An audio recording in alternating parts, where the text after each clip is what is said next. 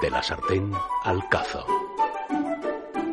Hola, buenos días. Soy Lola Bernabé, aunque la gente me suele conocer como Loleta. Escribo un blog de viajes y cocina desde hace cuatro años y ha sido una manera de reinventarme en la vida. Empecé con el blog pues por esas cosas tan bonitas que tiene la vida. Yo venía del mundo del derecho y bueno, hablo cinco idiomas, trabajé mucho tiempo en una multinacional norteamericana de ingeniería y la vida ha hecho que al final pues tenga esta oportunidad de reinventarme y de dedicarme a lo que realmente me apasiona, que es escribir sobre viajes y sobre cocina. Bueno, la cocina de mi madre y de mi abuela, por supuesto que inspira mi proyecto porque de ahí es de donde yo como desde que nazco, de ahí es de donde yo me inspiro eh, y de ahí sobre todo desde donde yo empiezo a aprender, porque yo empiezo a aprender metiéndome en la cocina a bichear lo que mi madre prepara desde muy pequeña. Siempre me ha encantado el olor de, la casa cuando mi madre cocinaba, que era pues a diario, cuando hacía repostería me encantaba meter el dedo, probar las masas, las cremas. Y mi abuela era una súper gran cocinera, una mujer muy avanzada a su tiempo, pero muy, muy entregada a la cocina porque le encantaba. El blog se llama www.loleta.es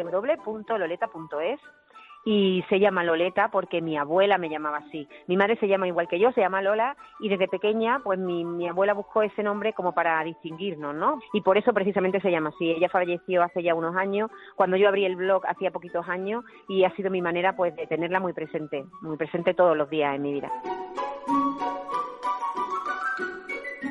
Pues vamos a preparar un helado de vainilla con crema de mascarpone.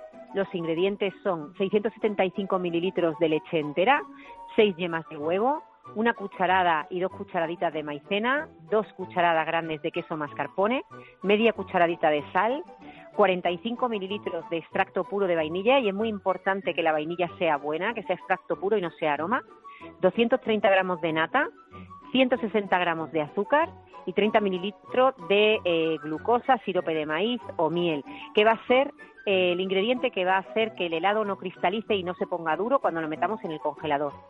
Para preparar el helado, pues vamos a preparar primero una cubitera con hielo y la vamos a tener eh, reservada. Primero vamos a hacer una crema pastelera en un bol mediano, vamos a poner eh, la, le la, leche con las yemas, la maicena y vamos a mezclar hasta que esta crema esté bien integrada.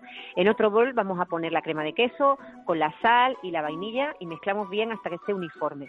Y en un cazo mediano a fuego lento vamos a calentar el resto de la leche porque al principio solo hemos mezclado dos cucharadas con la nata líquida, el azúcar y el sirope de maíz o glucosa o miel, lo que hayamos decidido usar. Cuando rompa a hervir, comenzamos a, eh, a mover y dejamos cocer durante cuatro minutos hasta que espese un poco. Lo retiramos de fuego y poco a poco vertemos esta mezcla sobre, de, sobre la, mezcla que tenemos con la maicena y las yemas, moviendo constantemente para que las yemas no se cuajen. Hay que añadirlo poco a poco para que no haya un cambio brusco de temperatura. Cuando hayamos eh, añadido todo, volvemos otra vez al, al, fuego, al cazo, y dejamos cocer a fuego medio durante cinco minutos.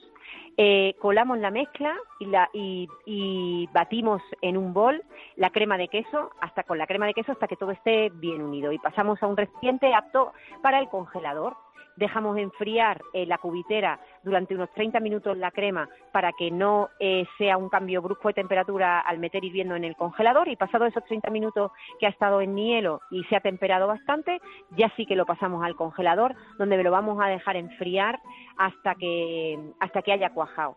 Con una cuchara luego servimos y podemos servirlo sobre unos cucuruchos de barquillo o sobre unos boles bonitos y, y podemos poner por encima un poco de chocolate rallado y ya está. Espero que os haya gustado mucho la receta, es una receta muy fácil y que nos va a acompañar las tardes de calor que se nos avecinan. Y si os ha gustado o queréis volver a leerla o queréis ver más recetas, podéis hacerlo en www.loleta.es. Podéis escribirme, preguntarme las dudas que tengáis, que yo estaré encantada de ayudaros. Un beso enorme y que paséis buena semana. Chao.